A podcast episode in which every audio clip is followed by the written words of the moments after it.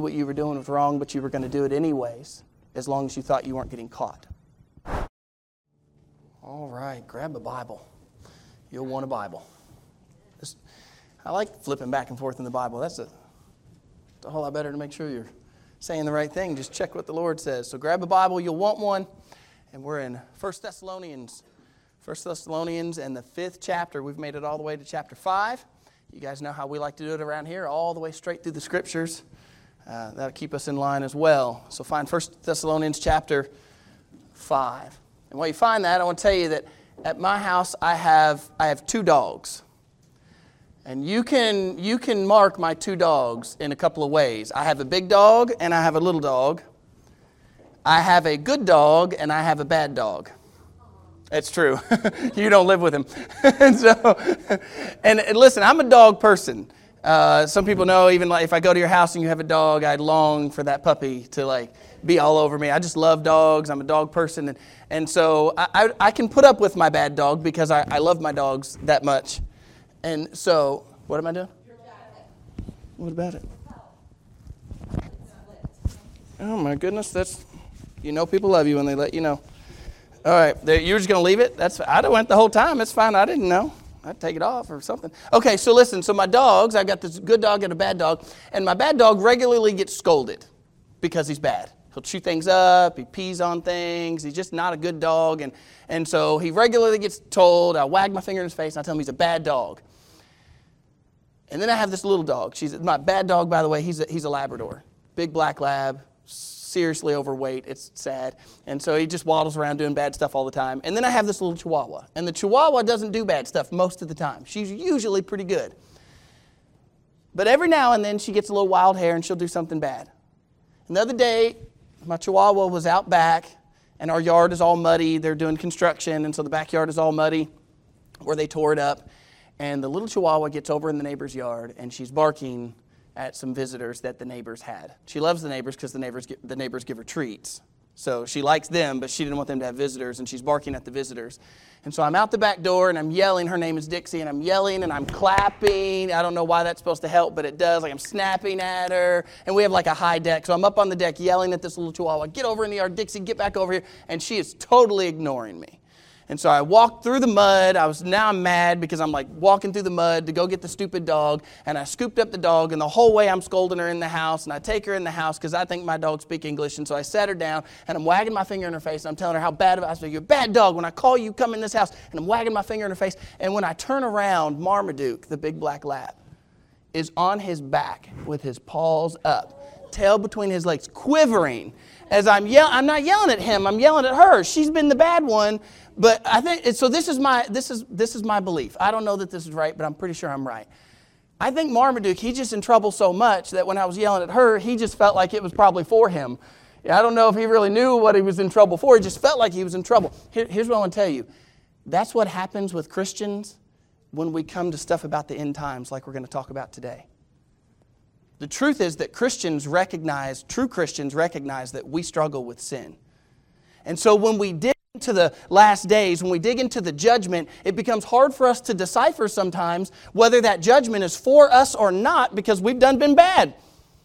Right? That's good grammar. We've been bad. We've we, listen, we've been we've been doing wrongs, we've been sinful.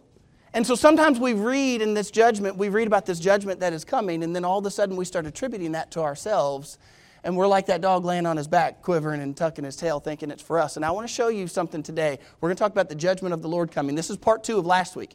Remember last week what we talked about? If you don't, I'll, refresh your memory in just a moment. So we're talking about the last days, the end days, the end of times.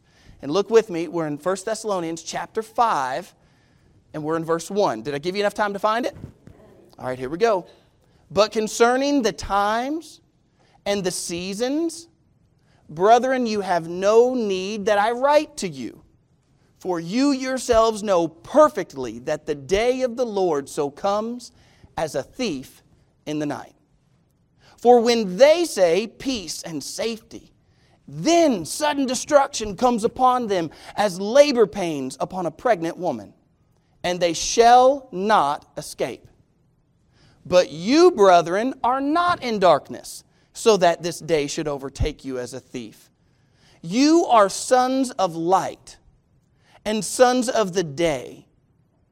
We are not of the night nor of darkness. Therefore, let us not sleep as others do, but let us watch and be sober.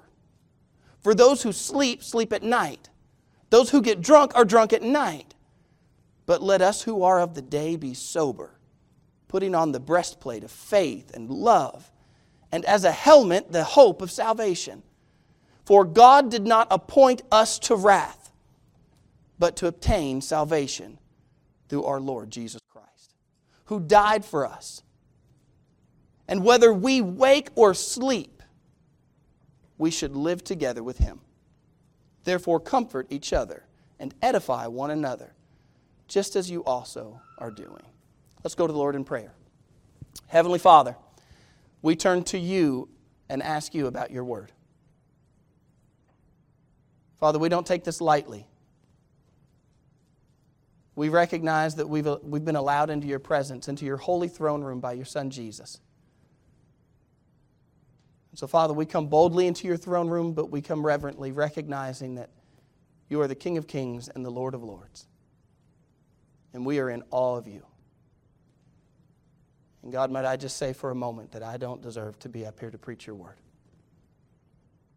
I thank you for the call you put on my life, but Father, I beg you that you would speak this morning and that we would hear from your spirit and that we would encounter you. Father, I pray that your word would, would speak to our hearts today. Father, may your word dig deep inside of us and urge us closer to you.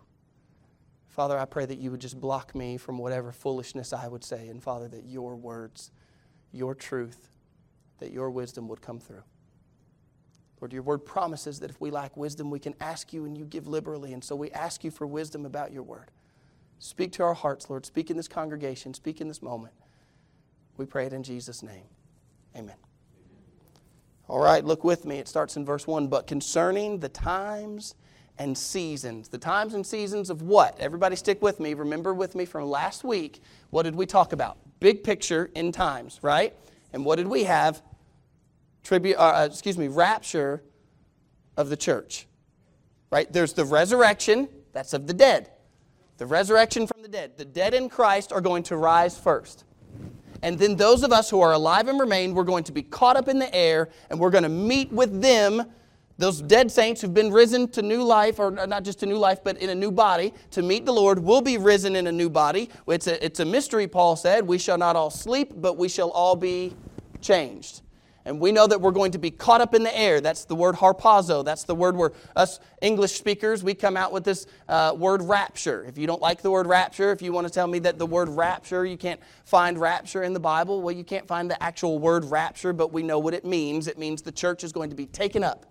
The believers, those who are in Christ, not just Salt and Light Baptists, but the churches and people who believe in Jesus, are going to be caught up with the Lord in the air. Everybody shake their head. You get that, right? That was last week. That's the resurrection and the rapture. And after the resurrection, resurrection the rapture, that's the, the big picture resurrection rapture is right here at the beginning. And then what do we have? Is this period of tribulation. It's the seven year period that's going to come when God will pour out his wrath on the earth. And it will be a time of judgment. The Bible says it'll be a judgment and it'll be, it'll be a, a, a time of distress and tribulation like the world has never seen. Like there's never been a nation that has seen how bad it's going to be during this time of the tribulation. And the natural question should happen when we study this. The natural question is when? When will that happen? And look at what Paul says in 1 Corinthians, uh, excuse me, in 1 Thessalonians chapter 5 and verse 1. But concerning the times and the seasons, brethren, you have no need that I should write to you. Verse 2 For you yourselves know perfectly well that the day of the Lord so comes as a thief in the night. Turn in your Bibles, look over to uh, Matthew chapter 24 and verse 36. Look in your Bibles over at Matthew chapter 24 and verse 36. Matthew 24 and verse 36. And this is Jesus speaking of this same time period. And look at what he says. He says, speaking of the tribulation that is coming, speaking of the wrath that the Lord's going to pour out on the earth, he says this, but of that day and hour no one knows, not even the angels of heaven, but my Father only. No one knows the day the day when we say the day remember the day we're talking about the big picture the day of the lord. That's the lord's judgment that's coming. No one knows that day. You cannot find out. You can't watch. Are you ready for me to get serious real early? You can't watch blood moons. Sorry for all you who got all caught up in the blood moon stuff Anybody remember last year there was like four blood moons, and the last blood moon was going to happen on the feast day, and the last time that happened was like thousands of years ago, and so there must be something big happening. You know what Jesus said? He said, if you can look at the sky and see that it's red and know it's going to storm, how can you not look at the times and, and see, obviously, his return is imminent? It is close. But do you know the date? Do you get to look at the scriptures and go, oh, well, we're having a blood moon, and it's on a feast day, a Jewish feast day, and that means it doesn't work that way. As a matter of fact, whenever someone says that they know the day, I always go, Well, thanks for ruining it for the rest of us. Now I know when it's not. You don't know the day. No one knows the day. And Paul said to the church, He said, No one knows of that day, that hour, no one knows, and you yourselves know perfectly well. I don't need to write to you because you know perfectly well that the day of the Lord is coming as a thief. Now, did you notice what you do know? You don't know the day or the hour, but what you do know is that He is coming. You can't back away from the fact that you know that He is coming. There's a genius in what the Lord did by not telling us the day or the hour. You ready to get real, real, real serious? Because Christians will do what Christians always do. And you tell me I'm wrong if you want, but I know I'm right about this one. Christians have a tendency to toe the line, don't we? We like to see just how far we can we like to see just how far we can push it without without crossing over that line. And we prove that regularly in the things that we do or say. Or... And really, what we ought to be doing is we ought to be on our toes rather than toeing the line. My, my brother and I, we used to have bad, when I say fights, like we didn't fight like like we didn't like wrestle and like have each other in a headlock. No, we were we were in karate and we were we knew how to fight. And so like when we had a fight, we were like fighting position. We're like we're gonna fight each other, and it's like full on kickboxing match fight in the front yard. My mom used to like kick us out of the house if we started fighting. She would just say, "Go outside and fight." Her, her dad told her to turn the hose on us. Anyways, I don't know if she ever really did that. But so we'd go outside and we'd have these knockdown, drag out fights. Well, we were not supposed to go out and fight like that. Like not my parents, we, we knew better. Somebody's going to get hurt. We're not supposed to go fight like that. So, so what we would do is we would schedule our fight and we would we would wait. I'm telling you, this is true. This is true story. We, my brother and I, we would wait and so we knew that my dad was coming home at about 5 o'clock. That's the time he always came home. And we lived where we lived, there was kind of a hill, and for just a split second, you could see his vehicle. And so what we did was we went behind the tree. There's this big, like a big evergreen type tree in the front yard. And we went behind the tree, and it was right by the side of the house. And we told my brother, Matt, me and Chris were going to fight because we were mad. So we scheduled it. Like, we're going to have this out. We're going to do this. So we're going to go behind the tree and we're going to fight. And we told Matt, we said, Matt, you go look out we want go stand by the fence over there and you go watch for dad. And if you see dad, you warn us if you see his truck coming over the hill. And in that moment, I heard a voice. It could have been a voice from heaven, but it was from the window upstairs. My dad had come home early and he'd parked his car around the side, and we were directly under the window. And my dad said, What are you looking out for me for? And like the two kids who were about to have it out and brawl, we looked at each other like, now what, now what do we do? And my dad came outside. He said, Answer the question. What are you looking out for me? Why, why are you looking for me? And we just stood there silent, like we didn't really know what to say. And he said, You know, the saddest part of all this is that you knew what you were doing was wrong, but you were going to do it anyways, as long as you thought you weren't getting caught.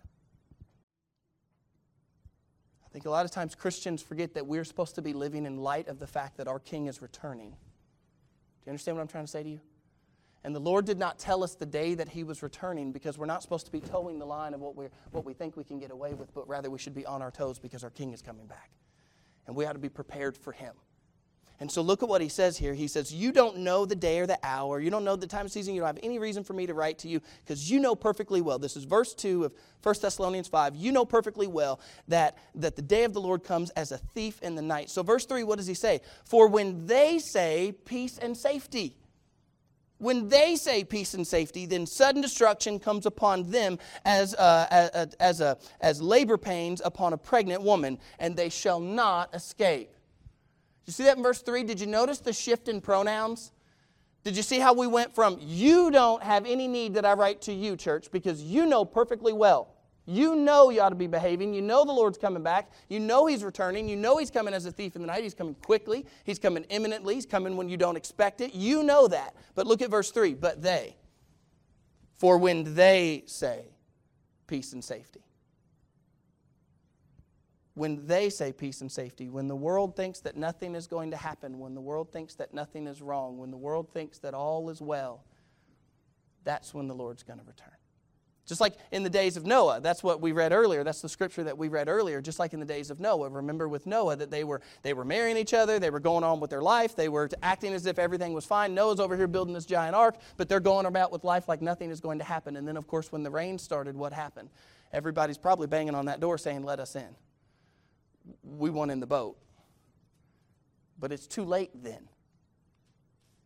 Do you understand what he said here? Look, when they say peace and safety not you. You know perfectly well. We'll come back to that in a moment. But they, when they say peace and safety, then sudden destruction comes upon them as labor pains upon a pregnant woman, and they shall not escape. Now you need to understand this. Big picture is the day of the Lord. And the, then the, we started that with the resurrection and the rapture. And now we have the seven year time period of tribulation. Will people be saved during the tribulation? Yes, they will. I don't have, I'm not going to have you turn to it, but if you wanted to jot it down, you could look for yourself in Revelation chapter 7. I want to say verse 12 or 14, but Revelation 7, I know it's there, that says this that uh, the elders looked at, at John, and, and John was having that vision, and he was, seeing, he was seeing heaven. And what did he say? What did the elder say? He said, Who are these people? And John said, Well, you know. And what did they say to John?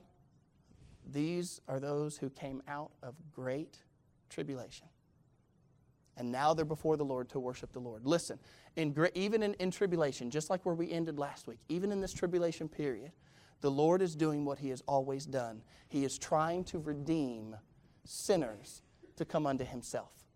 But I want you to hear this. For, for the person who says, I'm not going to believe today, when you get into the point of great tribulation, there's no escape.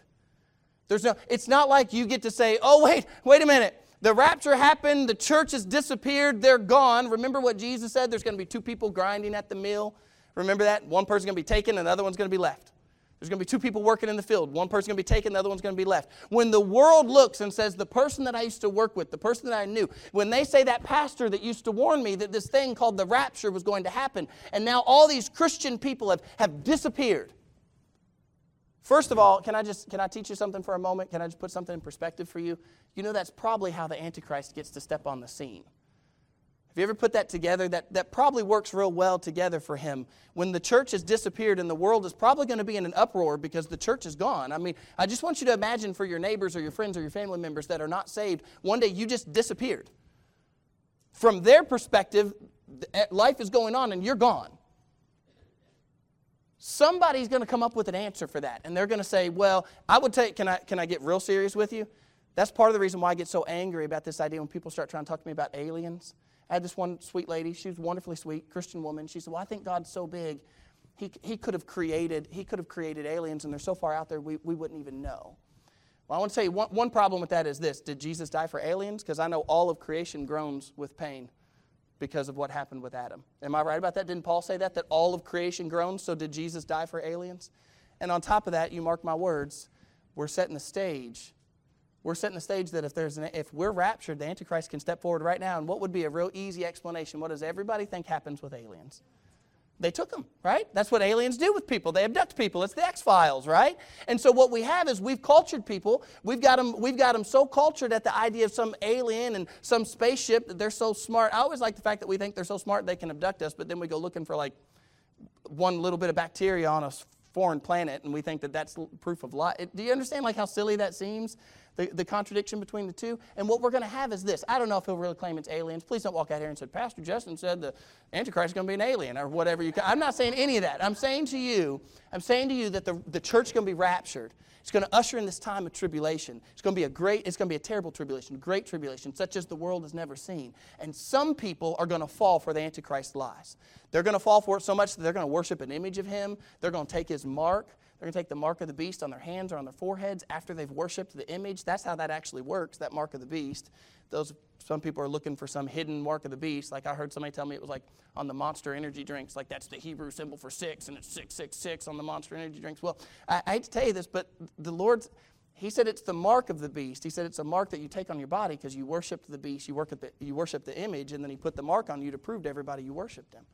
How are you going to convince everybody to do that? The church is taken, and then somebody steps up and says, I've got an answer for you all. But then there will be some people. You ready for this? There are some people that are going to say, I remember that pastor. I remember, I remember Dan, or I remember Sarah.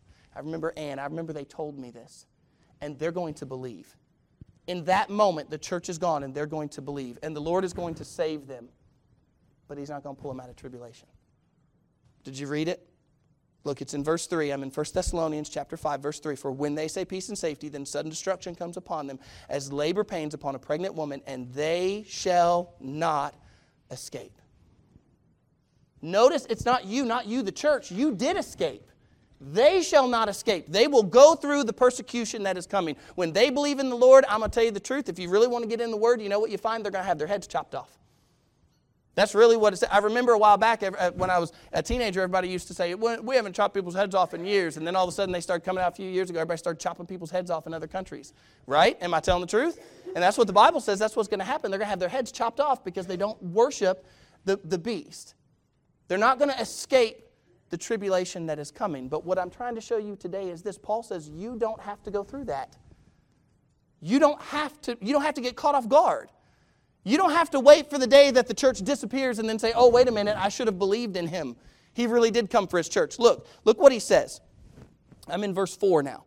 But you, brethren, are not in darkness, so that this day should overtake you as a thief. You are sons of light and sons of the day. We are not of the night nor of darkness. Therefore, let us not sleep as others do, but let us watch and be sober. For those who sleep, sleep at night, and those who are drunk, get drunk at night. Do you get it? You're not of that crowd. You're, that's exactly what Paul is saying. You're not of them. You're not of the night. It doesn't have to overtake you. You don't have to be, you don't have to be tricked by this. I had a woman come up to me once. She was a mid. I don't know everybody in the building today, so I don't really know what y'all believe. So this is this is great. I'm just to just get right with it. You can come see me after church. I'll be at the door, and we'll talk scripture all day if you want. But but this woman came up to me. She was a mid tribulation rapturist. She believed that that we would be raptured in the middle of the tribulation. She believed in the tribulation, but she thought that we would be in the middle of it. We would have to we would have to suffer through some of it. And she came up to me in all seriousness, and this is what she said. Before I tell you this, I want you to turn. I'll give you a prep. You turn in your Bibles to Romans 5 and verse 8, and we'll read 8 through 11. Romans 5, verses 8 through 11. This woman came up to me and she pointed her finger at me and she said, What makes you think you're so special that you would not have to suffer at all? And then she said this She said, What makes you think that Christ would, would have to suffer, but that you somehow get out of suffering? And her reasoning was like this you know, when Jesus said, Look, if they hated me, they're going to hate you. Right? So her reasoning was, what makes you think that you get out of it, that you don't have to, you don't have to have any, any part of the judgment, that you get out of all the judgment? And she called me an escapist. That's what she said. She said, well, you, you, you believe that you get to escape that. Well, I want you to turn in, you're at Romans chapter 5 and verse 8, and this is what I gave to her. But God demonstrates his own love toward us in that while we were still sinners, Christ died for us. Much more than having been justified by his blood, we shall be saved from, I'm sorry, from what? We shall be saved from wrath. We shall be saved from wrath through him. For if when we were enemies, we were reconciled to God through, his, through the death of his Son, much more, having been reconciled, we shall be saved by his life. And not only that, but we also rejoice in God through our Lord Jesus Christ, through whom we have, uh, through, excuse me, through whom we have now received the reconciliation. Do you understand that? Without us doing anything, let's just explain this real quick. Without us doing a thing, Jesus, we sinners, we did nothing, and Jesus was willing to die for us. And if Jesus was willing to die for us when we were nothing but sinners who had done no good, and he was willing to come and redeem us unto himself. How much more, now that we've been redeemed, now that we've been reconciled, how much more will the Lord do for us? And what does he say here? that he will save us from wrath that is to come. I'm not an escapist. I just believe what God told me. And what God told me is that there is a wrath that is reserved for the world. There is a wrath that is coming, and it'll be poured out on the world in a way that the world has never seen. It's going to be so bad that there will be a time, there's going to come a time when there will be people that will cry out for the rocks to fall on them to kill them, and it won't even happen. There's going to be a time when that men would rather just take their own lives than to have to suffer what is going on. The, the sun's going to be all messed up. The moon's going to be messed up. Yes, the Bible says the moon's going to turn to blood. You're completely right. That doesn't mean it's blood moons. That's, that's, that's, that's a different thing altogether. The, the sun's going to be all messed up. It's going to be burning people up. There'll be people hiding in caves. It'll be so bad people will be hiding in the caves just to get out of the, the weird temperature things that are happening. Not to mention the government's going to be going crazy and making you take a mark on yourself or get your head chopped off the world will be in a total in total disorder, total chaos. But you don't have to be a part of that. Come back to 1 Thessalonians chapter 5 and read it again. Start there in verse 4. But you, brethren, are not in darkness. You're not in darkness so that what shouldn't happen, so that this day should overtake you as a thief. You don't have to be overtaken by the day. My dad, when we were kids, we, he decided to put in a pool. It was an above ground pool, but the ground was sloped. And so he had a friend with a bobcat. And he had the friend with the bobcat come over and dig out the hole for the pool, I guess to save money so the pool installers didn't have to do it. And so he digs out this hole for the pool that we're going to put in the backyard. And then you can imagine what happens next because it was right in the middle of summer. It rained. And then it rained some more. And then it rained some more. And this three and a half foot hole in the backyard fills up pretty high with water. I mean, I was like, I remember being up, up over my knees.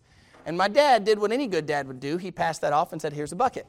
And so I went out and I was standing out in the yard with this bucket and I'm bailing the water out of this hole for this pool. And I was to be to say I was angry would be an understatement. I mean, I'm pouty mad, like throwing this water out. I mean, it's a this is like 20, I think it's 27 foot round or 30 foot round hole filled up with water, and I'm sitting out there with a two gallon mop bucket, like trying to bail the water out. It took me all day to bail that water out, and I was so irritated. And I was making it known how irritated I was. And, and we were sitting down for dinner that night, and my dad looked at me and said, Justin, don't you, don't you want to have a pool? And I said, Well, yes. And he said, Do you understand that we have to be ready for the people that come to put in the pool? Because if you don't get the water out of the hole, then they're going to come and say, Well, we can't put a pool up in the middle of all that water. So if you want, to, if you want the pool, we'll have to be ready for the installers. And then he basically said, "Shut up and go bail out the water." But, but anyways, but, but, but listen. What I'm trying to get, understand what I'm trying to get across to you is this: we want to be prepared for what is coming, for who is coming, and we can be. That's what Paul is saying. You're not of the darkness. You're not of the night. You don't have to sleep. You don't have to be caught off guard. So look at what he says. Pick up with me. We're in verse eight. But let us who are of the day be sober putting on the breastplate of faith and love, and as a helmet, the hope of salvation. You don't have to be caught off guard. You can be ready. How can you be ready? Look at it. First of all, I love what Paul did here. Did you see how he blended two things that are in other books of the Bible? I, am not gonna, I was going to have us turn to them, but I don't, I don't want to be here all day holding you to that. But remember when he talked about the armor of God in Ephesians, in Ephesians 6, he talks about the armor of God. And then remember also in 1 Corinthians when he talks about love, he's, we're in that passage about love, and what's he say? There's faith, hope, and love, and the greatest is love. Do you see how he blended the two of those? Look, you're, you're there in, in verse 8 in 1 Thessalonians, and look what he did. But let us who are of the day be sober, putting on the breastplate, that armor, we're going to put on the breastplate of faith and love and as a helmet, the hope of salvation. See it? Faith, hope, and love mixed in right there with this armor of God. And what's that armor supposed to do? What does an armor do? When you, if somebody was putting on armor, what are they doing? They're preparing themselves for a battle, right? Is that not exactly what Paul is trying to tell us? We are to be prepared for the day that is to come. And how do you get prepared? First of all, put on the breastplate of faith. What's that part that's going to protect your vital organs? What's the part that's going to protect your heart? What's the first step for you to be prepared for the day that is coming? Everybody needs to hear this. It is faith. There is one way of salvation. It is by faith and faith alone. It is not by works, because if it was by works, then what would you do? What would I do? We would boast. It can't be by works, lest any man would boast. That's Ephesians chapter 2, if you want to go check me. Faith is the only way of salvation. If you have the mentality that the way for you to be ready for the tribulation is coming, you ready for me to do it again? I'm going to do it again. If you're ready by getting yourself a bunker, you messed up. If you're ready because you've got two years worth, or three and a half years, or seven years worth of bottled water, you messed up. There's a way to be prepared for the day that is coming and having enough bottled water. I know, I know some of y'all gonna get mad at me right now, but I'm right. A bomb shelter does not make you ready. Faith in Christ makes you ready. Because faith in Christ means what? I'm saved. And if I'm saved, then this day, this day of the Lord, it's not mine. It's not for me. It's not a day for me. It's for them. They are overtaken by the day, but I'm not overtaken by that day. Why? Because I knew. I knew it was coming. And how do I prepare? Number one, I prepare by faith. Faith in Jesus Christ. Jesus is the Son of God who came to this earth and lived a perfect life. He never sinned. And yet, he who never sinned died a sinner's death for you and me. That's what he did for us. He died for us. He took our sins upon himself and he died for us. And then three days later, he rose from the grave.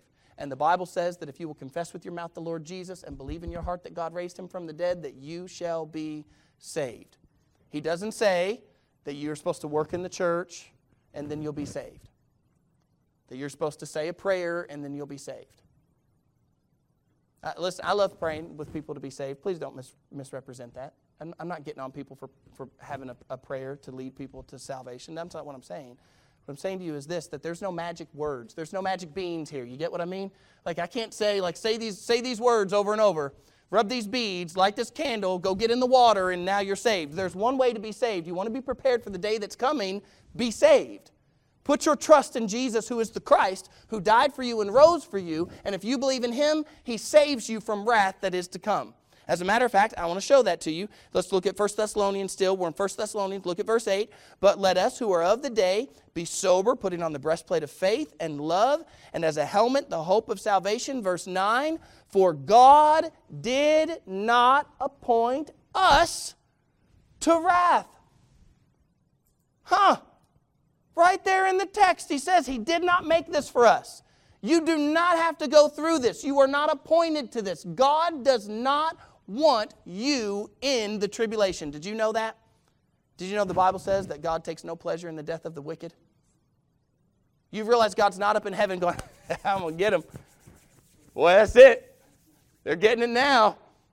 Too late. they got a day left.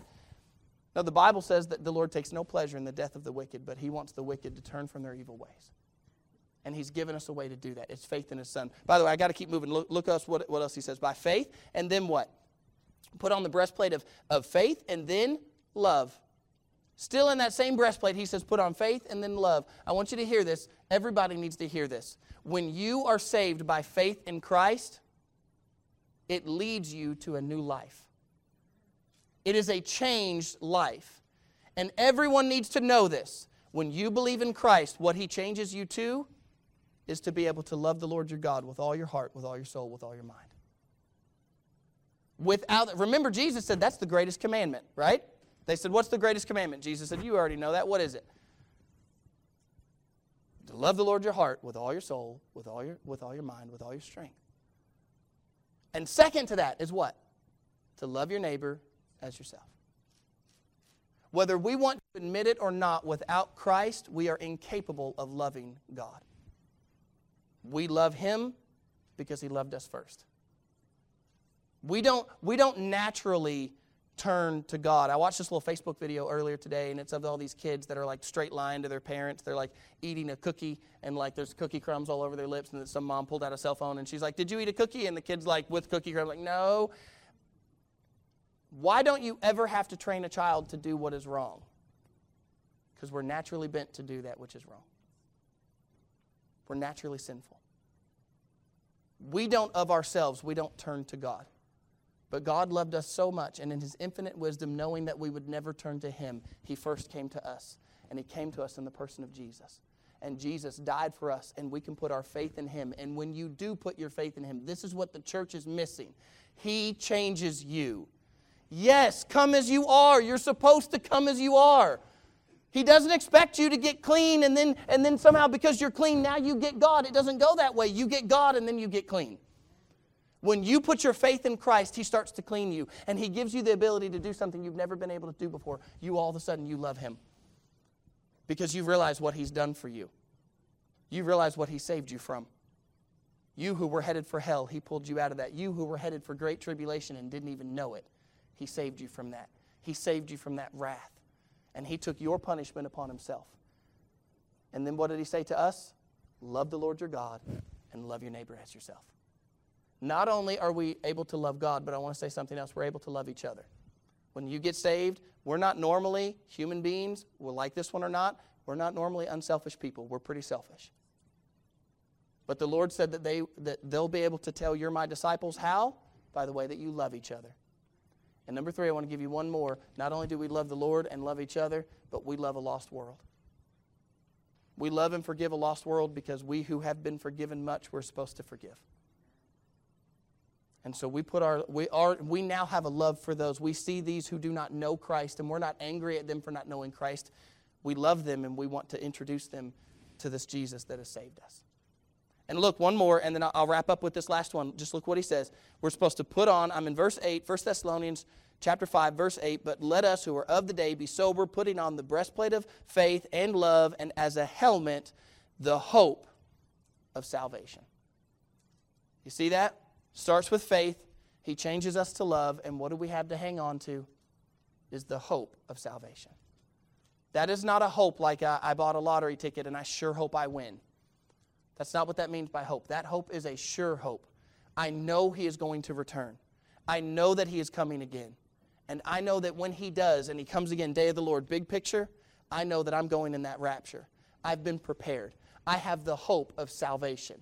It doesn't seem like, if I was to stand up here today and tell you that you were going through the tribulation, that it was going to happen and there's nothing you can do about it, judgment is coming and you will face it, and there will be seven years of, of excuse my language, but there's going to be seven years of hell on earth. Literally. And it's going to be awful. And you don't want to be any part of that, but you don't have any choice because you're stuck. And if you're in the last days, you're going through that. How is that hope? Where's the hope in that? I don't find hope in telling someone that, that they would have to suffer through great tribulation like the world has ever known. Instead, I know this Jesus said, I didn't make you for that. I didn't reserve you for that. I want to save you from it. Now, some won't believe. Some will turn away. Dan read for us earlier that in the last days there's going to be scoffers and they're going to go on. They're going to say, Life has gone on all this time. Where's, where's your Lord? How come he hasn't come back? And why is that? Because when they call peace and safety, that's when tribulation is going to strike, when they're not ready for it. But you and I, we can be ready. How can we be ready? By putting on the breastplate of faith and love, and we have the hope of salvation, a hope of a Jesus who died for us and rose for us, and if we believe in him, he saves us. I want to close where we started today with that scripture reading. You can turn if you want to, eh, but it's in first or 2 Peter chapter 3 and verse 9. 2 Peter chapter 3 and verse 9. The Lord is not slack concerning his promise, as some count slackness, but is long suffering toward us not, wi- not willing that any should perish, but that all should come to repentance. That is what the Lord has always wanted, and that's what He wants from you even right now today.